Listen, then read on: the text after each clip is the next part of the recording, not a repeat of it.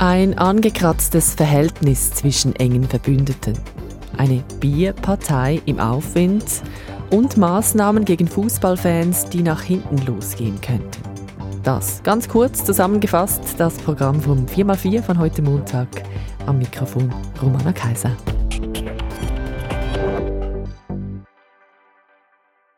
Israel und die USA sind eigentlich enge Verbündete.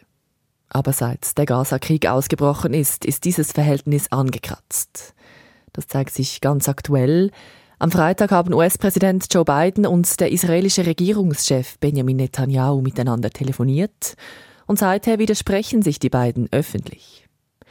Biden sagt, eine Zwei-Staaten-Lösung sei möglich, auch mit Netanyahu als Regierungschef. Der aber gibt sich in dieser Frage kompromisslos. Thomas Jäger ist Professor für internationale Politik an der Universität Köln und Experte für US-Außenpolitik. Und Nico Bär hat ihn gefragt, wie sehr Netanyahu Bidens Nerven strapazieren kann. Das kann er eine ganze Weile tun. Und das macht er ja jetzt wirklich. Denn als der Krieg begann, da war es doch nach wenigen Tagen schon so, dass die amerikanische Regierung sagte, was ist danach? Wer regiert Gaza, wenn es die Hamas nicht mehr tun soll? Und damit lag die Zwei-Staaten-Lösung auf dem Tisch. Und der Konflikt war absehbar. Irgendwann musste er ausbrechen und jetzt ist er offensichtlich geworden, denn Netanyahu hat gesagt, darüber brauchen wir nicht reden. Israel wird die Sicherheit über Gaza, über das Westjordanland behalten und das ist nicht das, was die Palästinenser wollen. Das ist nicht das, was der Regierung der Vereinigten Staaten vorschwebt. Israel und die USA widersprechen sich eben mittlerweile auch öffentlich. Wie gesagt, Netanyahu will keine Zwei-Staaten-Lösung, auch langfristig. US-Außenminister Blinken aber betonte gerade am WEF wieder die Bildung eines Palästinenserstaates als Ausweg. Wie sind solche öffentlichen Meinungsverschiedenheiten zu werten? Das ist eigentlich selten, dass man das unter engen Verbündeten so offen austrägt. Und man kann sich lebhaft vorstellen, welche Frustration hinter verschlossener Tür stattfand. Denn die Vereinigten Staaten und die Regierung Biden hat ja wohl gedacht, na, die israelische Regierung ist von uns abhängig. Nicht nur, dass sie militärische Lieferungen brauchen, sie brauchen unseren diplomatischen Schutz im Sicherheitsrat der Vereinten Nationen. Sie brauchen Rückendeckung durch uns in der gesamten Region. Deswegen hatten die USA ja auch dort Militär hin entsandt. Und dann kommt es auf einmal, dass die israelische Regierung sagt, ja, aber ihr braucht uns auch, weil wir euer wichtigster Verbündeter in dieser Region sind. Und wenn wir nicht euer Verbündeter sind, da habt ihr hier letztlich niemand mehr. Denn der sich gegen den Iran, der nach regionaler Dominanz strebt und andere aufstellt. Und genau dieses Gewicht versucht Netanyahu jetzt auszuspielen. Das kann er, solange er im Amt ist. Aber wer weiß, wie lange er im Amt ist. Irgendwann wird er nicht mehr israelischer Ministerpräsident sein. Und die Frage nach der Zwei-Staaten-Lösung, die wird den nächsten Wahlkampf bestimmen. Dennoch, Israel ist eben von den USA abhängig. Gerade Militärhilfe leisten die USA im Milliardenbereich. Israel ist in der Region umgeben von Feinden quasi. Warum können da die USA ihren Einfluss nicht mehr geltend machen? weil Netanyahu schlicht blockt. Und das ist nun wirklich eine persönliche Sache. Vielleicht mag er sogar hoffen, dass Donald Trump die nächsten Präsidentschaftswahlen gewinnt, denn mit Trump konnte Netanyahu gut. Trump war auch niemand, der irgendwie an der Zwei-Staaten-Lösung interessiert war. Er hat sich voll auf die Seite Israels gestellt. Das mag eine Überlegung sein, die dort in der israelischen Führung momentan eine Rolle spielt. Und in Israel wird erst 2026 regulär wiedergewählt, wenn die Regierung so lange durchhält. Da wird Trump vorher dran sein. Also das mag sozusagen ein auf spielen sein. Aber darüber hinaus ist es eben so, dass Israel in den USA enorme Unterstützung hat. Es steht völlig außer Frage innenpolitisch in den Vereinigten Staaten, dass man Israel militärisch unterstützt. Also wenn Joe Biden sagen würde, äh, nein, wir lassen das jetzt sein, weil die die Zwei-Staaten-Lösung nicht wollen, dann hätte er zwar viel Sympathie bei denjenigen, die die palästinensische Sache in den USA unterstützen, aber das sind nicht so viele. Die ganzen großen Gruppen der jüdischen Wähler, der evangelikalen Wähler, die haben mit Israel nun wirklich einen Punkt, wo sie sagen, da müssen die USA ganz fest stehen und das schränkt den Handlungsspielraum von Joe Biden nicht nur außenpolitisch, sondern auch durch die Innenpolitik ein. Warum gibt es für die USA in der Region denn keine valable Alternative zu Israel, was Bidens Position gegenüber Netanyahu ja auch stärken würde? Die Vereinigten Staaten haben im Ost-West-Konflikt immer versucht, als noch der Konflikt zwischen Israel und Ägypten lauerte, beide Seiten zu unterstützen. Man wollte mit beiden gut können. Das ist inzwischen aber so, dass nicht mehr nur die USA eine wichtige Rolle im Mittleren Osten spielen, sondern Russland und China. Und es ist so, dass Russland mit dem dortigen Troublemaker, nämlich dem Iran, einen engen Verbündeten hat, der nach regionaler Dominanz strebt. Und Russland das genau unterstützt. Die Vereinigten Staaten das aber abwehren wollen, weil sie den Iran nun wirklich als eine Herausforderung betrachten, die, wenn sie dort das Sagen hätte in der Region, eben weiterhin Politik gegen die USA betreiben würde, so wie das Russland und China machen. China ist inzwischen der größte Investor in der Region und hat darüber Einfluss auf die Regierung. Und da ist die Verbindung zu Israel für die Vereinigten Staaten ganz wesentlich. Auch das erhöht einfach das Gewicht der israelischen Regierung in diesem gleichwohl sehr ungleichen Bündnis. Zusammenfassend, Thomas Jäger, was könnte die Beziehungen zwischen den USA und Israel überhaupt ernsthaft gefährden? Im Moment könnte es nicht sein, weil die amerikanische Regierung hier die Hände gebunden hat, innenpolitisch wegen der wichtigen Wählergruppen, außenpolitisch, weil Israel ein wichtiger Verbündeter ist. Aber die Frage stellt sich an die israelische Gesellschaft, die jetzt einerseits schockiert ist, nach Sicherheit strebt, aber eben auch darüber diskutieren muss, wie denn eine politische Lösung aussehen kann. Und da gibt es nur die Zwei-Staaten-Lösung, die ja nicht nur von den USA, auch von den Europäern unterstützt wird. Und wenn sich eine israelische Regierung massiv und länger dagegen wird, dann wird wahrscheinlich die ein oder andere wirtschaftliche Beziehung dünner werden. Einschätzungen von USA-Experte Thomas Jäger von der Uni Köln. Was stellen Sie sich unter einer Bierpartei vor?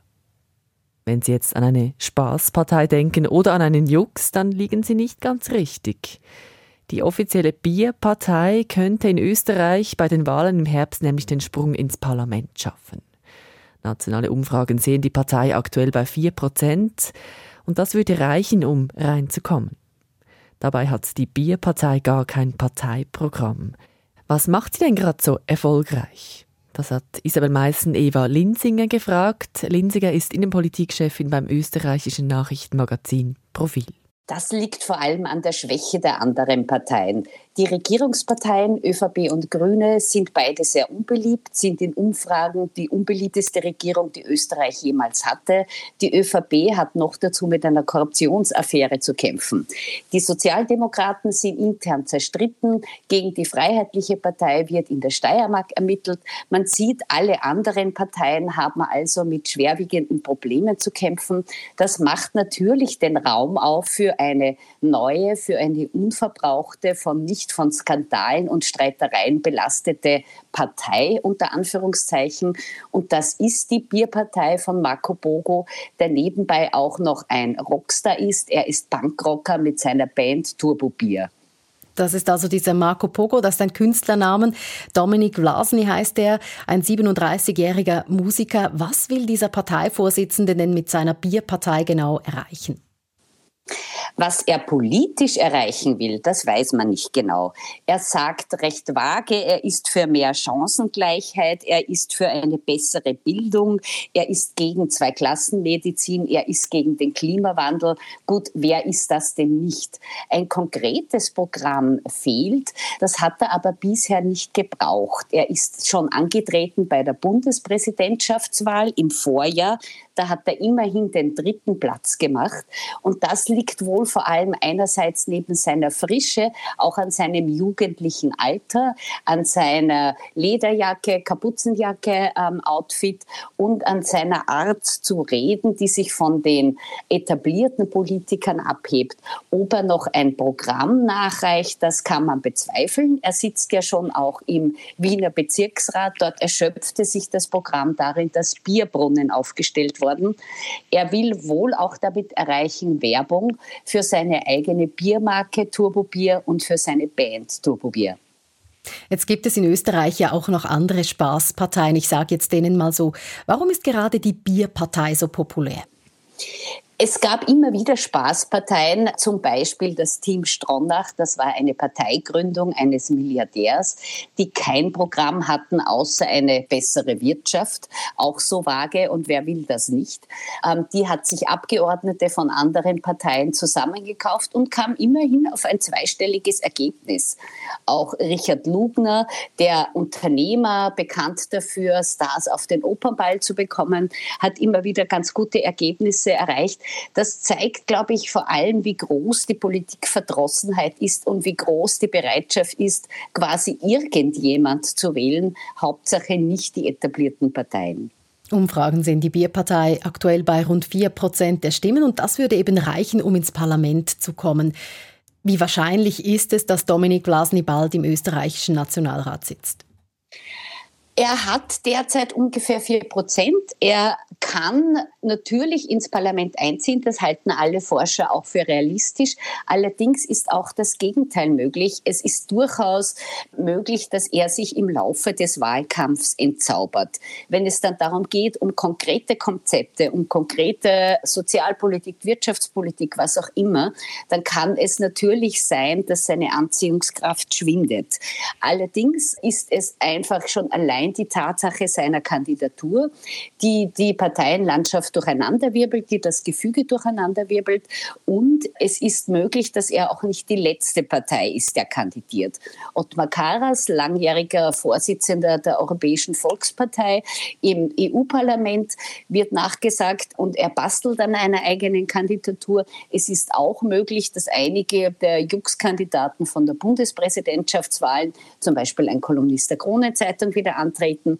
Also Österreich wird bei dieser Nationalratswahl ein ganz neues Parteiengefüge erleben und das ist auch insofern spannend, als die bisher größte Protestpartei, die Freiheitliche Partei, auch auf dem Protestfeld Konkurrenz bekommt durch derartige Spaßparteien.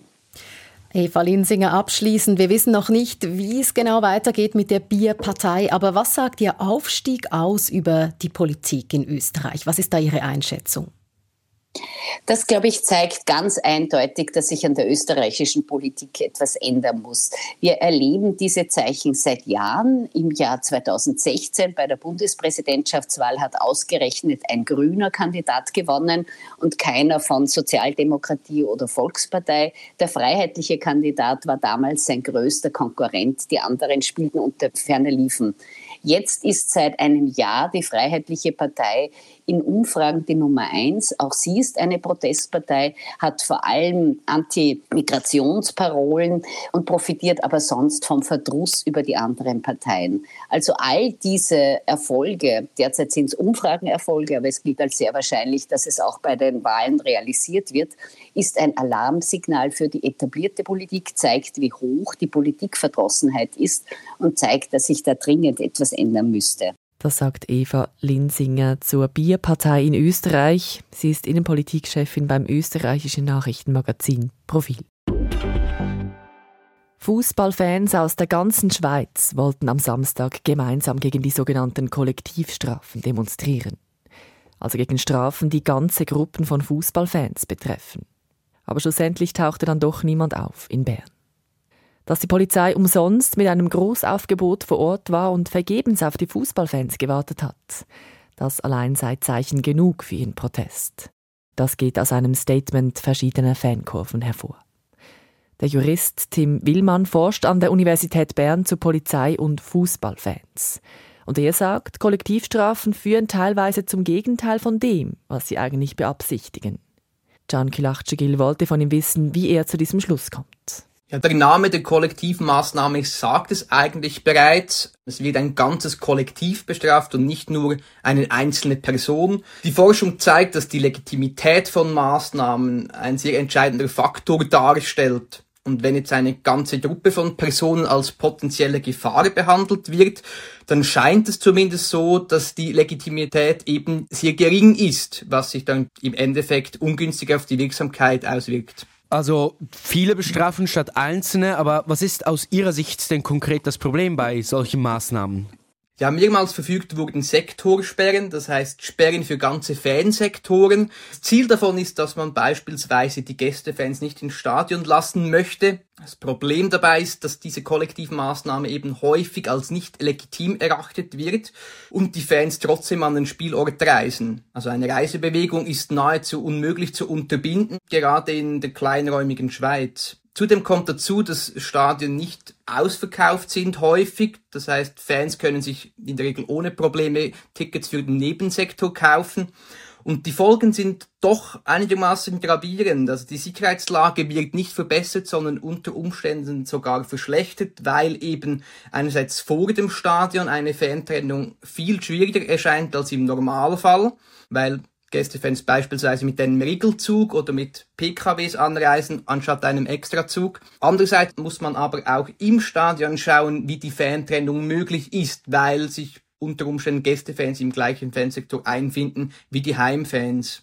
Das klingt jetzt alles hypothetisch und nach Möglichkeiten. Haben Sie ein Beispiel, wo es das nächste Mal wirklich eintreten könnte? Ja, beim Spiel zwischen dem FC Luzern und dem FC St. Gallen am 4. Februar wurde eben wieder so eine Gästesektorsperre verfügt. Also die Fans des FC St. Gallen dürfen nicht ins Stadion gehen.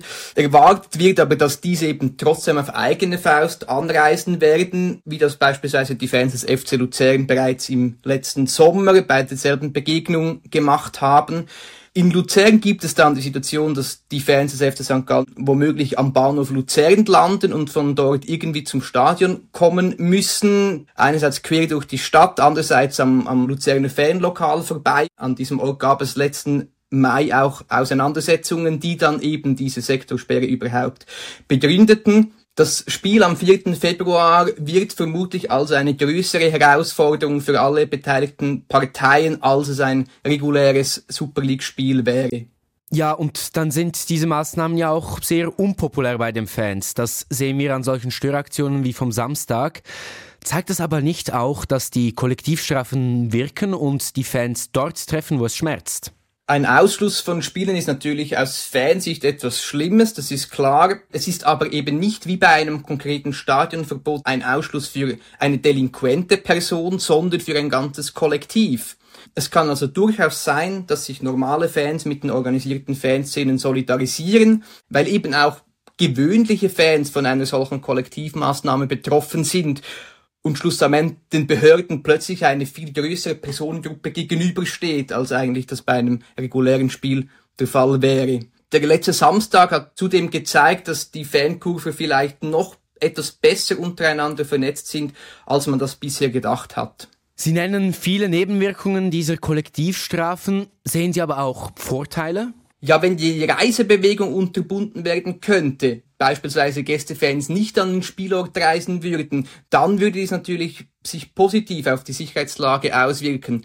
Ein entsprechendes Reiseverbot durchzusetzen ist mit rechtsstaatlichen Mitteln aber ein Ding der Unmöglichkeit. Ja, was wären denn aus Ihrer Sicht bessere Maßnahmen? Ja, es gibt sicher nicht die eine Lösung, denn wenn es die gäbe, dann wäre die sicher bereits umgesetzt. Die Forschung zeigt, dass dialogbasierte Ansätze grundsätzlich eine gute Wirksamkeit erreichen, das heißt Absprachen zwischen einzelnen Parteien, zwischen Behörden, den Clubs und den Fans die je nach Situation auch gewisse Kompromisslösungen eingehen müssen.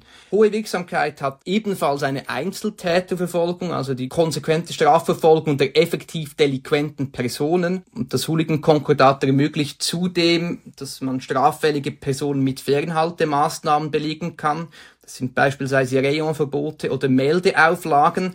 Diese treffen ausschließlich die gewaltausübenden Personen und eben nicht ein ganzes Kollektiv von Hunderten bis Tausenden von Fans. Das sagt Tim Willmann von der Universität Bern. Er forscht dort am Institut für Strafrecht und Kriminologie zu Polizei und Fußballfans.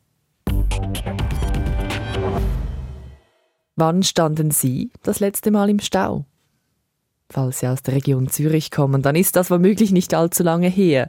In der Stadt Zürich staut sich der Verkehr nämlich am meisten in der Deutschschweiz. Das zeigt eine aktuelle Auswertung des Navi-Herstellers TomTom. Wie reagieren eigentlich Autofahrerinnen und Autofahrer, wenn sie im Stau stehen? Das hat Tim Eckimann den Verkehrspsychologen Urs Gerhard gefragt. Das ist ganz unterschiedlich. Das hängt stark vom Temperament eines Menschen ab. Ich denke, es ist vergleichbar wie mit der Situation im Wartezimmer beim Arzt oder beim Zahnarzt. Die einen bleiben stoisch ruhig, auch wenn sie eine Stunde oder länger warten müssen. Und andere werden schon nach zehn Minuten zappelig, beginnen rumzulaufen, erkundigen sich bei der Praxisassistentin, wie lang es noch geht, oder werden gar aggressiv. Genauso ist es auch im Straßenverkehr. Man muss sehen, ein Stau bedeutet eine Vereitelung eines Zeitplanes. Häufig ist man eh schon ein bisschen spät dran, hat wenig Reserve eingeplant und dann kann es sein, dass man einfach genervt ist. An Stau sich zu gewöhnen, ja, das ist eine schwierige Sache für manche. Da möchte ich gleich nachhaken. Äh, warum gewöhnen wir uns nicht an Stau, obwohl es ein tägliches Phänomen ist? Weil es halt Unannehmlichkeit mit sich bringt. Wie ich gesagt habe, es ist die Vereitelung des Zeitplanes. Man rechnet ja nicht immer mit Stau. Das ist ja gelegentlich. Manchmal ist es auch häufig. Ja. Aber so ganz zur Regel ist es auf den wenigsten Straßenabschnitten. Und solange es nicht eine absolute Gewohnheit ist, haben wir immer noch Hoffnung, dass heute gerade kein Stau ist, dass es uns nicht trifft. Mit Stau müssen Millionen von Menschen jeden Tag rechnen, wenn sie mit dem Auto unterwegs sind. Inwiefern verdrängen Autofahrerinnen und Autofahrer diese Stauthematik? Nein, das glaube ich nicht. Manche sind ja glücklicherweise heute auf den ÖV umgestiegen. Ich sehe das in Basel. In der Stadt haben wir sehr viel weniger Verkehr als noch vor 10 oder 20 Jahren. Die meisten Leute gehen heute mit dem Bus, mit dem Tram, mit dem Zug zur Arbeit und haben gemerkt, da kann ich ja die Zeitung lesen, da kann ich auch schon die Arbeit vorbereiten.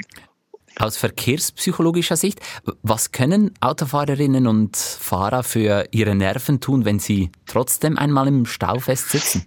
wenn wir in die Ferien fahren und durch den Gotthard in den Süden müssen, da können wir uns ja schon geistig, seelisch darauf vorbereiten, dass wir wahrscheinlich im Stau stecken. Wir können auch die Staumeldungen anschauen und sehen, aha, da ist jetzt eine Stunde Stau oder zwei. Und wenn man sich so mental darauf vorbereiten kann, ist es vielleicht einfacher. Zudem kann man sich, wenn man unterwegs in die Ferien ist, auch sagen, na ja, das nehmen wir in Kauf. Das geht nicht anders. Hingegen, wenn es ganz unerwartet kommt, dann ist es etwas schwieriger. Ne? Aber auch da muss man sagen, ja, ich muss mich einfach mit der Situation abfinden. Es lässt sich nicht ändern. Bei den Basler Buschauffeuren hat man spezielle Kurse eingeführt. Die lernen, Feierabend habe ich ja ohnehin zu einer bestimmten Zeit. Und jetzt stecke ich halt im Stau. Meine Passagiere kommen später, aber mich trifft das nicht. Ich kann es nicht ändern. So kann man damit umgehen. Mhm. Man muss sich auch mental darauf vorbereiten. Was sollte man sicher nicht tun, wenn man im Stau steht? die Spur wechseln, aggressiv versuchen hin und her zu fahren.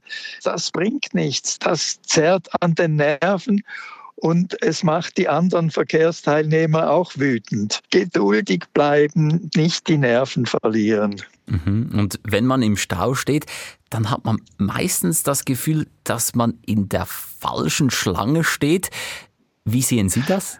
Das ist wahrscheinlich eine Selbsttäuschung. Man sieht natürlich Autos auf der anderen Spur an einem vorbeifahren. Aber handkehrum steht diese andere Kolonne wieder und selbst kann man fahren. Von daher muss man sich einfach sagen, das ist eine Selbsttäuschung, wenn ich jetzt die Spur wechsle, dass das bringt überhaupt nichts. Sagt der Verkehrspsychologe Urs Gerhards.